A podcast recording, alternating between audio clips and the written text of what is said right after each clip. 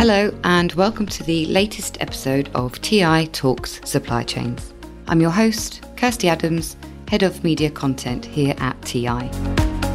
This episode, we're discussing biopharmaceuticals and how, according to our latest pharmaceutical report, they're changing big pharma supply chains.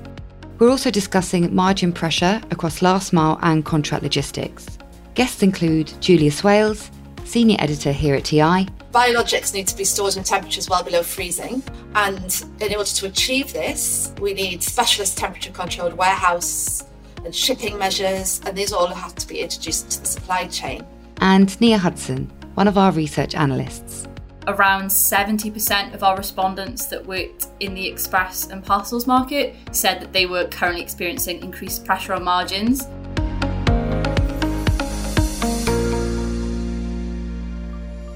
I'm going to bring Julia and Nia on in a moment, but first I'd like you to meet Michelle, Kirsten, and Peter. I did some brief interviews with them at an event called Multimodal 2023, which took place at the NEC a couple of weeks ago.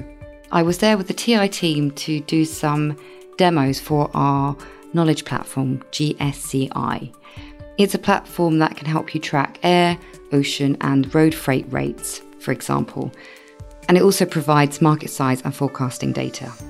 It's really easy to book a demo, so if you would like to, please see the link in the show notes. So I dragged each of the aforementioned multimodal attendees into a slightly less noisy corner, and we talked about a few different things, including free ports, the positive impact of diversity, and some really interesting stats on how important the logistics sector is to the UK. So, here is our multimodal mix. My name's Kirsten Tisdale. My company is Aricia Limited, and tomorrow at Multimodal, I'm speaking on behalf of Women in Logistics. Can you start by sharing some of the data from the gender pay gap and the number of senior roles women have in logistics? I'd just like to say that one of the reasons I'm concentrating on the gender pay gap is because we do have this decent data in that area, but other uh, other diversity is just as important and other inequalities are just as important. If I um, look at the UK as a whole, about 30% of companies have that well balanced um, with respect to the number of women generally and with respect to the number of women in the senior team. If I look at logistics, in 2022 23, it only has um, 12% of companies in that box. The good thing is that that is up from 6% in 2017 18 it's really important to have a diverse workforce. Number one, it's really good with respect to innovation. I think we can all see that if you've got a combination of different sorts of people sitting around the table, you're going to get more ideas. And if you've got more ideas, you're going to get better ideas. It's really important with respect to talent attraction. I'm going to talk tomorrow about an Intel survey which showed that under 35s, 56% would hesitate to join a company that, that where they couldn't see a diverse leadership team. If you look at the over 45s, it's still 7 in 20 people might not come and join your company if they're not seeing that diversity in the leadership team.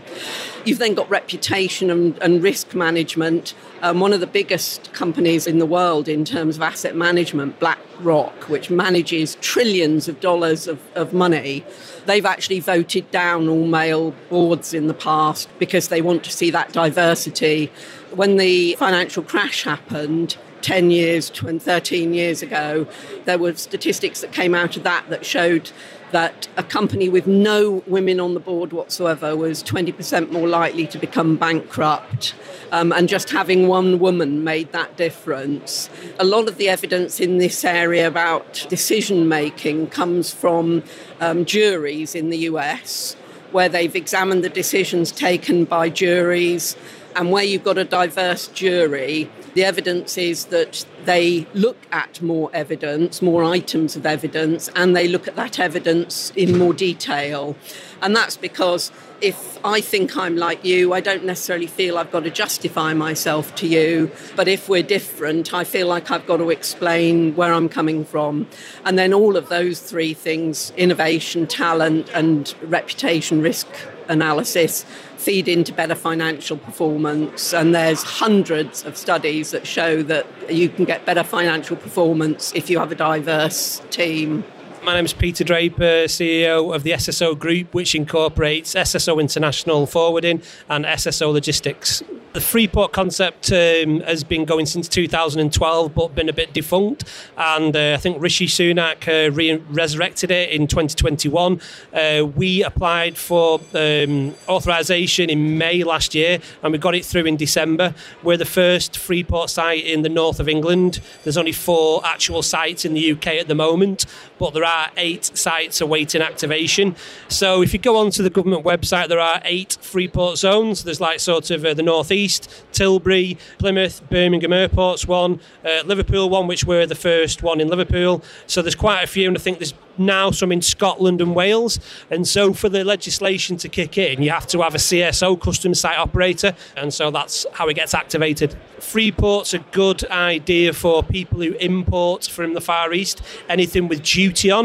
So what happens is normally a, uh, a customer would import uh, freight and have to pay duty and VAT as it arrives. So with a Freeport, it comes into any port in the UK, comes into the free port zone, and then nothing's charged until you actually sell it to your customer. So huge cash flow benefits. And one of the bigger benefits is if you ever sell to Europe or Southern Ireland, you never pay the duty at all.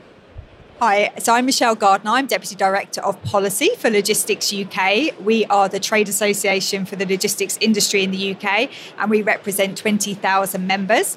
And we are here because we represent rail, water, road, and air transport logistics. Our report published today, the Logistics Report 2023, shows that the logistics industry in 2021 added 163 billion to the UK economy, and logistics GVA is now 11% of the non financial economy. It also has highlighted that there is 2.7 million logistics jobs in the economy in the UK in 2022, and that is 8.2% of total employment.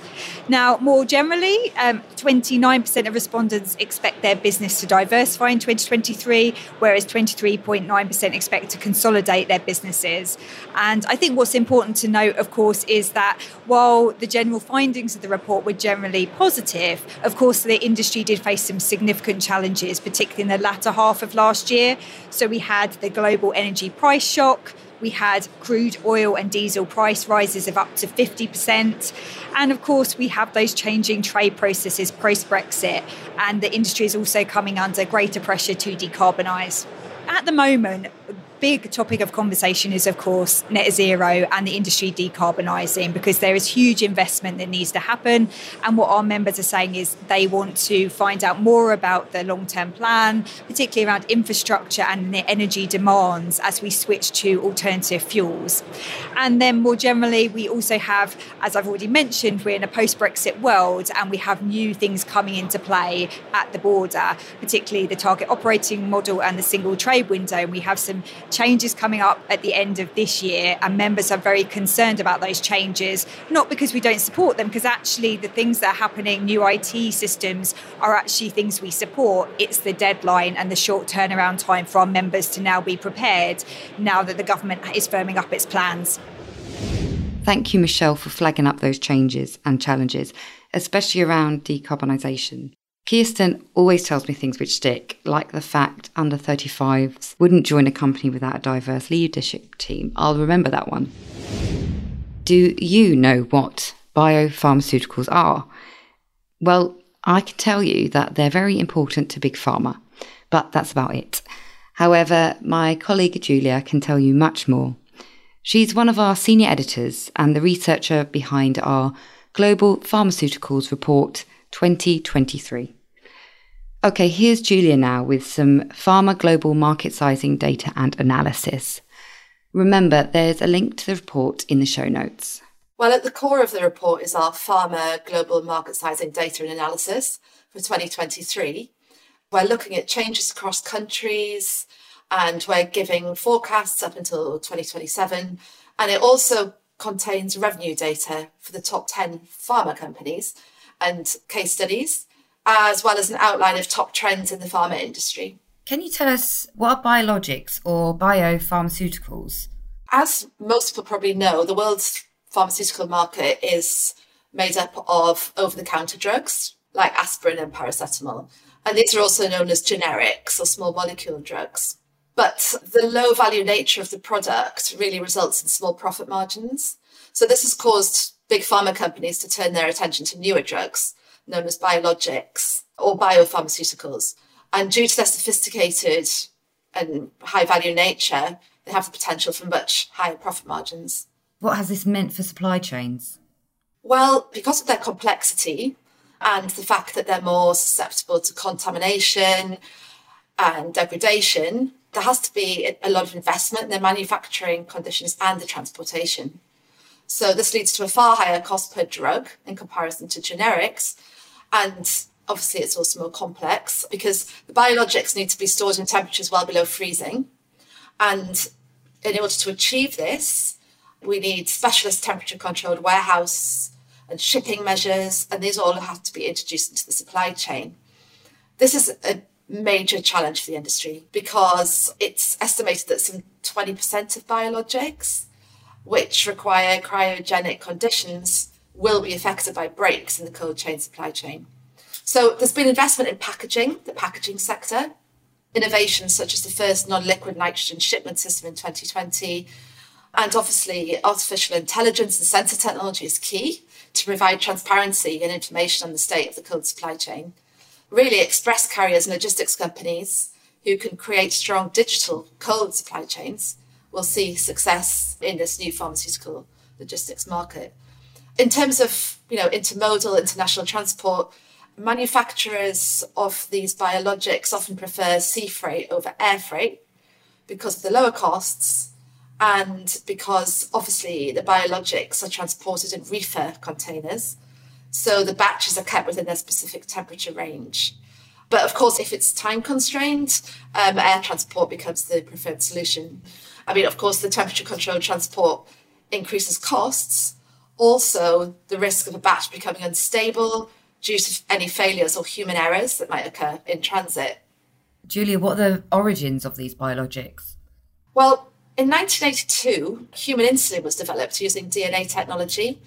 This was the first step towards new treatments that imitated a compound that could only be made by the human body. And this led to the term biologics being coined. So then, since the 1980s, the sector's grown really quickly. The biologics industry is actually now valued at around $400 billion. And the growth over the next few years will cause a rise in demand for specialist transport methods and also the circular localized supply chain, which is important for the biologics too. Most of the, the biopharma market is dominated by monoclonal antibodies, which are manufactured from living sources that produce antibodies, such as human B cells. And then the final stage is the distribution of the treatments in vials or syringes to a global market using intermodal international transport, which I mentioned before. And you've shared some of their specialised logistics requirements. Are there any others you can share with us? A big problem in the supply chain really is, is theft because a truck or container full of biologics represents thousands of dollars merchandise. So it's it's not just a commercial problem, because uh, you know theft of, of the product could result in compromised biologics ending up on the black market as well with consequences of patient health. Most of these thefts occur while the products are being transported. So more direct routes are being looked at as this reduces the number of times the biologic is, is transshipped and smaller local supply chains will help mitigate these risks too and are parts of the supply chain circular Yes, interestingly, they're unique. It is circular by its very nature. Patients are not only the end of the supply chain, but they also provide the initial sample, which is very unusual supply chain. So often the white blood cells are sent from the patient to laboratory, and then from the sample, the treatment is made specific for the patient. So this circularity, the fragility of the product, the complexity of the processes, it's far greater than conventional generic supply chains. So the closer the manufacturing labs are to the target destination, the cheaper it would be. and obviously there's less risk. So this is an important factor in supply chain modelling. The supply chain is based on where the patient market is, as opposed to other factors such as availability of labour or manufacturing costs. So, are there opportunities in far merging economies and in new markets? Yes, well, obviously there've been, you know, huge strides forward in infrastructure, sanitation, a number of low middle income emerging market countries are experiencing changes from the transmissible diseases to other conditions which were more common to developed economies in, in the past, so such as cardiovascular disease, cancer, diabetes. I mean, this trend occurred in developed nations back in the 1960s. So this really provides opportunities for the biologics market, but it's a challenge because the logistics sector needs to find the most cost effective methods of importing these types of treatments. And the COVID crisis showed that many emerging markets actually struggled to struggled with supply of treatments and vaccines and distribution. It's estimated that you know patients are paying maybe 20 or 30 times more for their healthcare than in developed countries. And they then have to go through private providers, there's not much competition on prices. So for logistics companies with an international presence, they, they will benefit from opportunities arising from um, in emerging economies, but uh, also the increasing investment in emerging economies. Uh, but there's a long way to go. Thanks, Julia. Can you give us a brief overview of some of the global pharmaceuticals markets? Europe and North America account for the majority of the global market share for pharmaceutical logistics, around about 71, 72%. But as of 2022, the global pharmaceutical market is dominated on a regional level by North America. However, its growth was damaged by Mexico's performance. Pharma production went down there in 2020. This was reported in the United Nations Industrial Development Organization Index. But then in 2022, the demand for pharmaceutical logistics grew again due to increasing sales of generic drugs and reforms in the healthcare sector favouring generics. And it was fueled by the ongoing vaccine rollout and an aging population. So, Canada and the US um, within North America are forecast to experience growth. And, you know, there's eased regulation for patents and vaccines. There's, there's more um, availability of, of research funds and, of course, lots of emerging new technologies. Europe, as, as I said, is, is a very important global pharmaceutical market and Germany and Switzerland are the biggest within Europe. But but it's interesting because the growth rates for Ireland and Belgium stand out because Ireland's now the largest net exporter of pharmaceuticals in Europe. And approximately 120 of overseas companies have plants in Ireland, including nine out of 10 of the largest pharmaceutical companies in the world. Conversely, for Belgium, the, the growth rate is was negative in 2022 and in 2021, Belgium was, was a global export hub for pharma. It was a major driver of, of pharmaceutical innovation. But now there's actually more competition from distributors from other countries, such as France, which have entered the market. So I'd also like to talk about Asia Pacific because, of course, uh, it's a significant market. It owns around about 18% of the global pharma logistics market. So the region had a really high growth rate in 2021 and then it dropped in 2022, mainly due to China's lockdowns, which lasted until the end of 2022, also disrupted supplies of APIs, resulting in increased costs, and specialist packaging materials, such as aluminium, which were affected. It wasn't only the interruption to production, it was also international transportation, which struggled because of volatile demand and constraints on operational capacity. Some exporters also found that due to the lack of lots of flights to China, shipping by air wasn't an option anymore. So it's estimated actually that China, Japan, and India will, you know, their market share will really increase, will increase sharply by 2027 because China and India are likely to experience continuous growth. Hi, I'm Michael, Head of Commercial at TI Insights. I just wanted to interrupt for 30 seconds to tell you a bit more about TI's research and data. TI's research is devised to show you what's happening in the market today. That includes the changes to expect over the next year and the outlook for the industry for the next 5 to 10 years. This research is delivered with a mix of quantitative forecasts and qualitative insights. Our data platform GSCI empowers senior leaders at global logistics companies with the strategic intelligence they need to move their business forward. Okay, well, maybe that was slightly longer than 30 seconds, forgive me. But if you want to find out more, you can email me on mclover at tiinsight.com or visit www.ti-insight.com. This information is also in the show notes.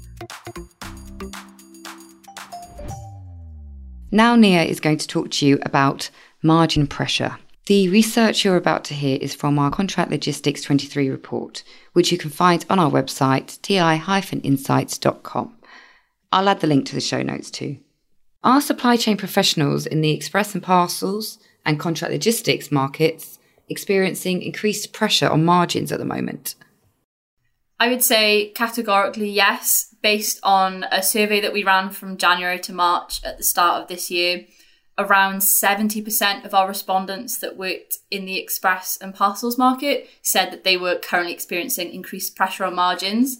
And then for those that worked in the 3PL contract logistics market, that rose to 90% of our respondents. So, based on those results, I would hands down say that those professionals are definitely seeing increased pressure on their margins at the moment. And can you tell us what the reasons for those pressures are? Yeah, again, we had similar answers across the board from both of those professionals, which was increased costs. It's not particularly surprising at the moment. I think costs have been increasing across the board due to inflation and the really challenging economic environment at the moment. For our express and parcels respondents, around 34% said increased fuel costs, and this rated a lot higher than increased workforce costs for these respondents. After that, increased competition seemed to rate quite highly as well. I think from the perspective of our 3PL respondents, particularly, those that are more exposed to the e-commerce vertical would probably feel this a lot more than others because there's been a real big influx of, you know, last mile tech-based startups as well as e-fulfillment startups as well. So that was quite an interesting response that we got. Although it didn't rate the highest reason for increased pressures, it was up there as the sort of second or third highest for those respondents as well. What strategies do professionals in the in both sectors plan to adopt to sustain profit margins? Investment in technology. Again, both of our respondents said that that was their main sort of most successful strategy that would need to be adopted to sort of sustain profit margins.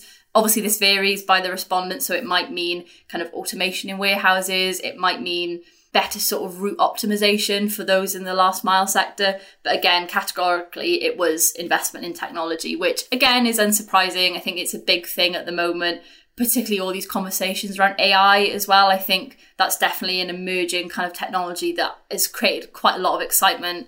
And I think we'll definitely see more about that, more investment in that, more sort of research around how that can be used in logistics and supply chains as the years go by.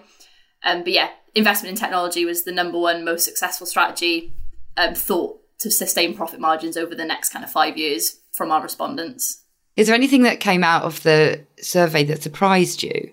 Yes, particularly from our sort of 3PL respondents. So we asked these respondents how their volumes have changed over the past 12 months and then how would they expect their volumes to change over the next 12 months. And for me, amid all this negative rhetoric surrounding the economy this year, you would expect that many of these respondents would expect to see a decline in their volumes next year. However, around 52% of our respondents expected a volume increase of somewhere between 0 to 25%, which for me really stood out because obviously there's a lot going on at the moment with inflation and the war you would expect that these companies would expect to see a volume decline, but that was not the case with this survey that we ran. So that definitely surprised me. Thanks, Nia. A link to the reports that both Nia and Julia were talking about is in the show notes. As Nia just said, investment in technology will need to be adopted to help operators sustain profit margins. Well, what will that mean to you? I would love to know. So send me a voice note or an email to adams at ti-insight.com. That's it from me. See you next time.